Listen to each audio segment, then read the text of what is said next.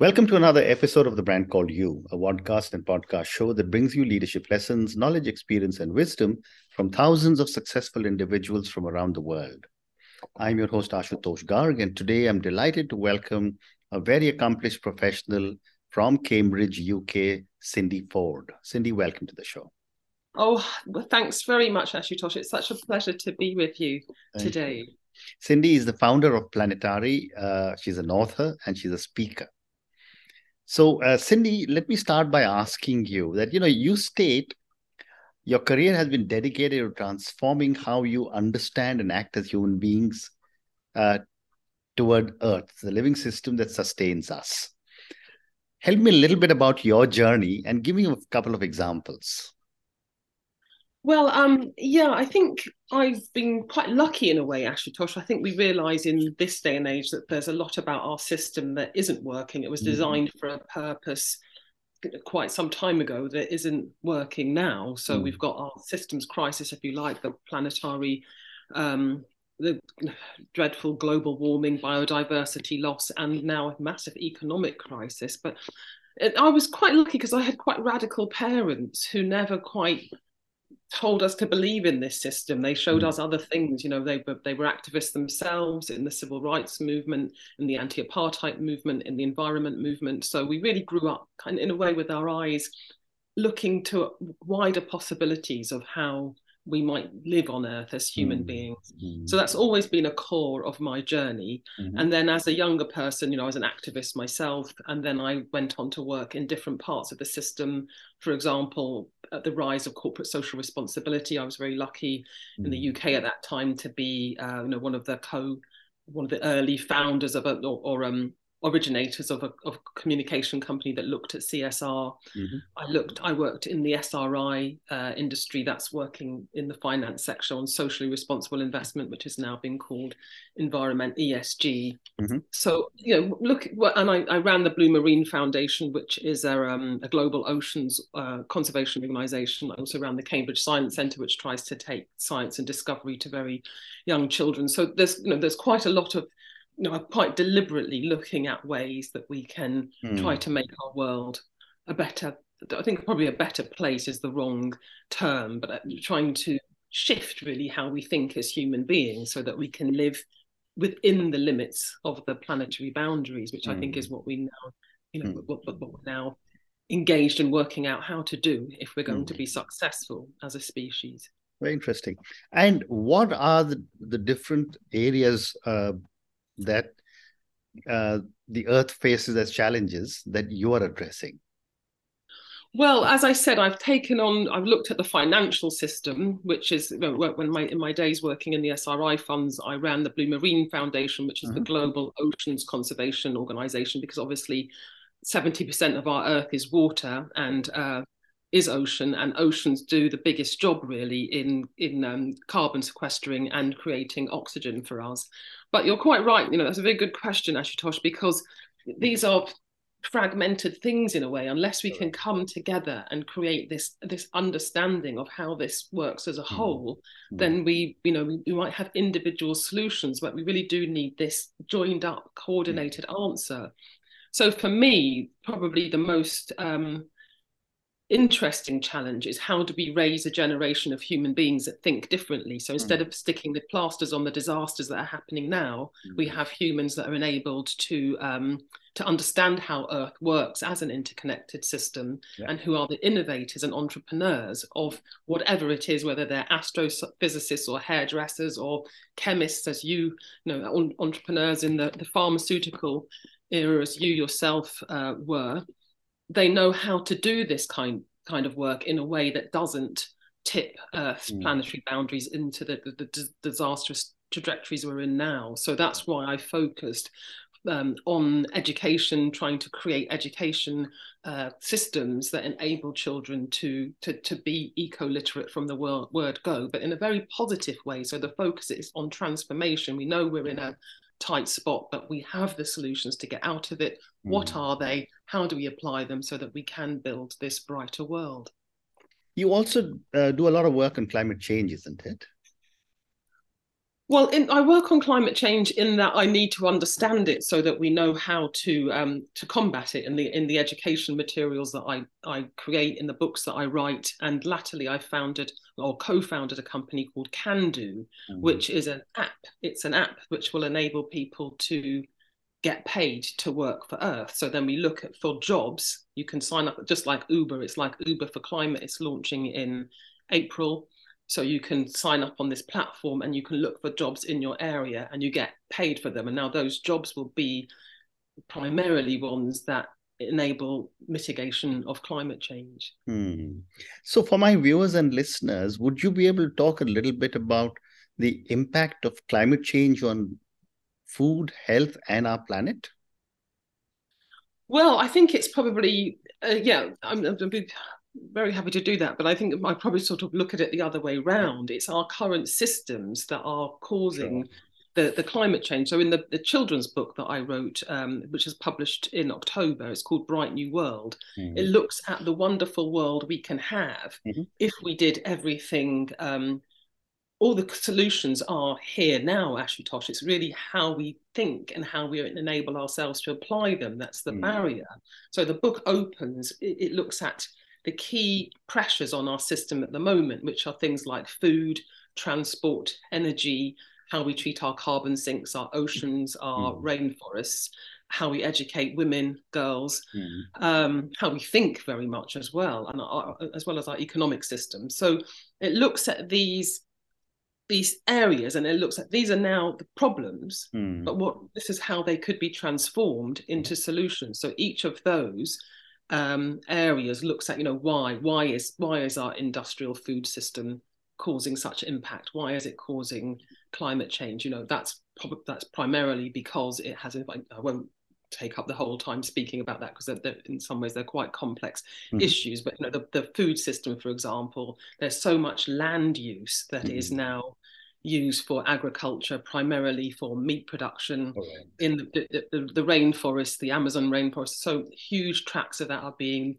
raised so that that you can produce the soy to feed the cattle, or that you can produce and after that, the soy plantations, sometimes they're used for grazing the cattle. So I think I don't quite have all that. I can tell you that 96% of all mammalian life, excluding humans, is food, are animals that are raised to eat. So that only 4% of animals left now on Earth, mammals, are wild animals. So that's a totally and utterly unsustainable balance. And in order to feed that many animals for us to eat, we have to dedicate, I think it's about, I don't know, misquote the statistics, but it's over 50% of the habitable land on Earth has to be dedicated to that kind of food. So the imbalances are massive and they're not sustainable, and yet there are incredibly workable solutions to enable us to feed everybody on Earth very well, but it does require a massive rethink of of the industrial food system, which is devastating us. It might be providing some of us with something to eat now, but it's going to starve us all in the future. Absolutely. And continuing with your book, Bright New World, since it's addressed to children and you've already released the book, what has been the response from a lot of the children and their parents? Well, so far, we've had a really wonderful response. I'm extremely grateful for that. I deliberately wrote, I love children, I love working with children, but when you work with children, you do speak to families, their parents, families, schools. It's gone into schools. It's gone fantastic projects evolving around it, whereas whole school groups in the areas are aligning to do projects around the themes of the book. So that's exactly what I intended it to be, something that can take on a life of its own, really, to present this vision for a bright new world to our wider community and invite them to be people that can get involved and can be part of co-creating it, rather than just being a static thing that sits there, you read it, that's nice, move on, but to actually engage and to be part of creating the kind of world. It's a blueprint, if you like, for the world that we can have. And we get to that blueprint if everybody rolls up their sleeves and takes a part in co-creating it. So well said. I was speaking to somebody else the other day and they said that every child today is an activist for climate change. You know, it's almost as if it's gone into their DNA on how important it is to protect the earth that they've come into now. Yeah, thanks, Ashutosh. That's really encouraging. I do agree with you. Children are born eco-literate. They get it. There's enough information out there now for it to make sense. Yeah. I think what they instinctively feel, you know, they know they're right, and there's enough information for them to know that they can do something about it. What I think does need to change, though, is that more of that needs to be built into our education system. I think we still have a curriculum that was based on the world as it was, rather than the world as it is now. And a lot of young people have very frustrated that they have to be taught to test, if you like. They have to pass these exams which were set to give them the qualifications that they needed, you know, as I say, for the world 20-30 years ago, and not for the world that they're going to step out in now. For example, you know, you've just said that they're entrepreneurs, they've got this will to fix Earth, so they need to be educated in a way that enables them to understand, you know, what the key problems are and how they can be part of the large-scale solutions and move into these regenerative jobs, of which there are many and more emerging. Yeah, well said.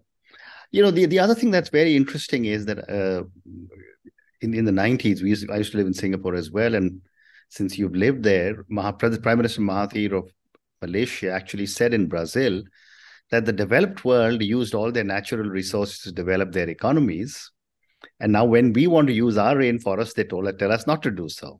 Yeah. Has climate change become a victim of politics?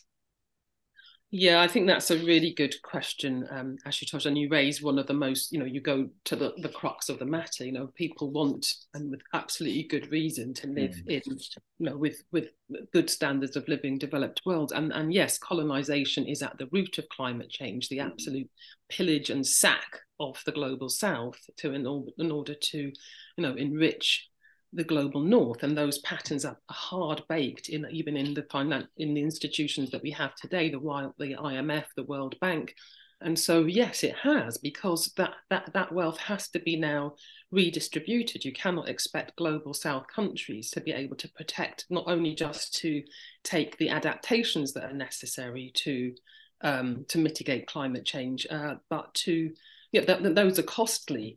And to protect, instead of, you know, these are the global commons, the rainforests of Borneo, of Malaysia, of Southeast Asia, of the Amazon. They are the global commons. They create air for all of us. They sequester carbon for all of us. So it cannot be down to the global south countries to protect these without huge investment to make it worth, you know, economically feasible for them to do so. So what we're seeing emerging at the last COP, the you know, reparations committee, is a first step of something that needs to be accelerated and needs to happen much more urgently for the equity to be present in our world that will enable us to find these shared solutions.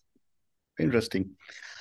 The other question that I also wanted to get your thoughts on was the pandemic. You know, we've just hopefully coming out of the pandemic.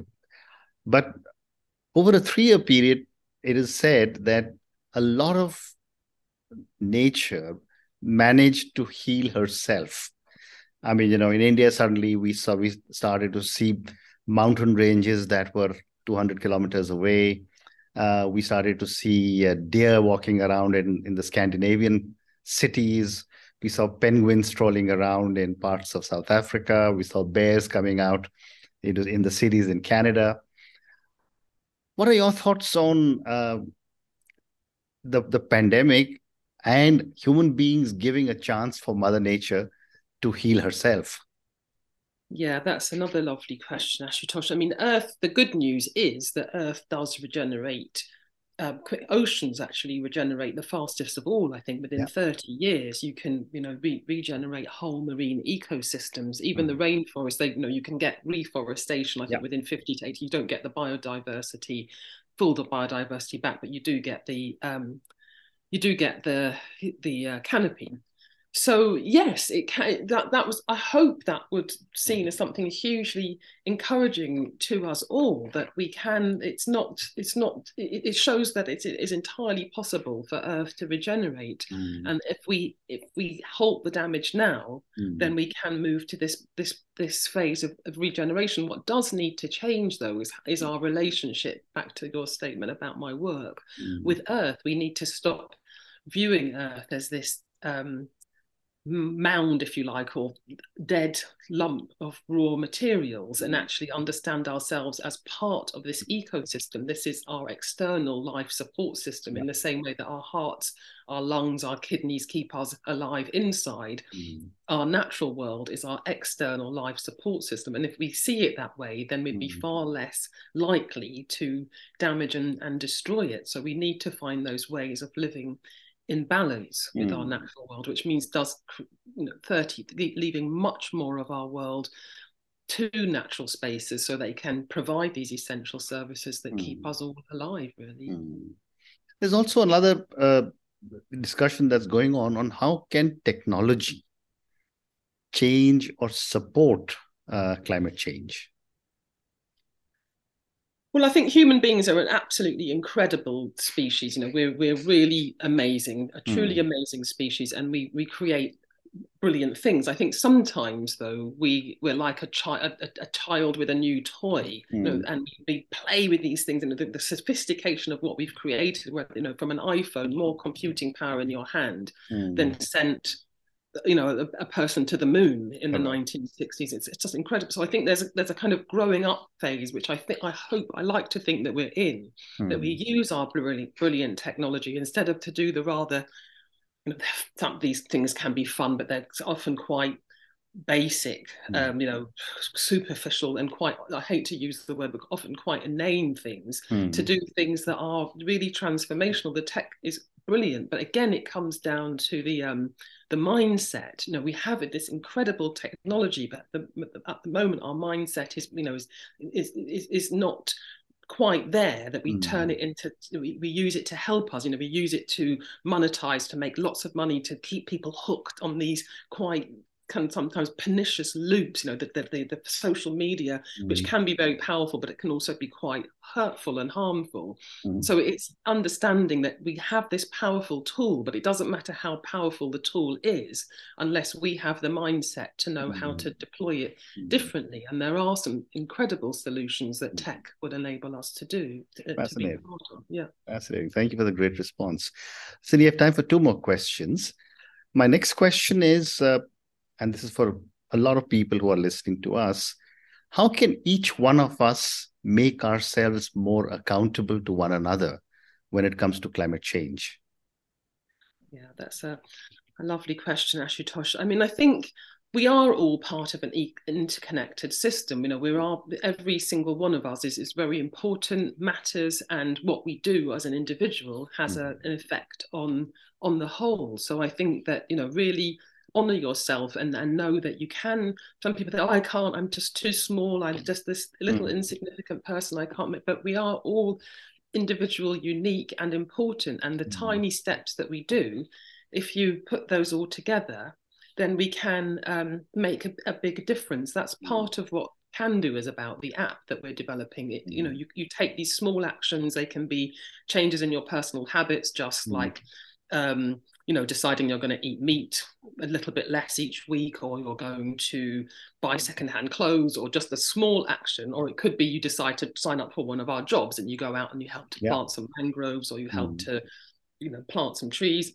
But when you take those actions, you see how the aggregate of those has an impact. So, you know, from all the people in New Delhi who did this, you know, one thing today, you can look at a regional map and see, oh my God, there were actually 50,000 of us in New Delhi that did this today. And look, if you look at the world map, you can see this is how many of us in the world took action today. And then that shows you how that has affected the planetary boundaries, you know, what. So, if everybody said, oh, I know it's not going to, I can't make a difference, then you wouldn't have any of that, that global impact. So I hope that the way that we're designing that app will really enable people to see how important they are, and how each little, even if they don't manage to do it every day, so you managed it once a week, that's good, you know, that's enough. And then when you see the effect that this is happening, then you can hopefully be inspired to do it twice a week, and then 3 times a week, and gradually make a shift, and these things become habitual, like cleaning your teeth, really. Yeah,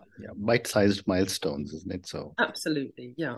And my last question, Cindy, and this is for all our viewers and listeners, based on your understanding of climate change and all the work that you're doing with Planetary, and that you will be doing with the CanDo app, what would you say are 3 lessons or 3 messages you would want our viewers and listeners to take away from our conversation?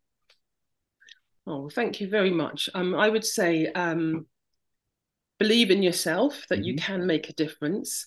It's very important to collaborate. So, you know, reach out, be part and be active in your local community. And thirdly, I would say, you know, believe that we can do it. Have hope. This is a huge opportunity for humans to transform our world into something that's actually better than we've had before. So believe it's possible and take that chance.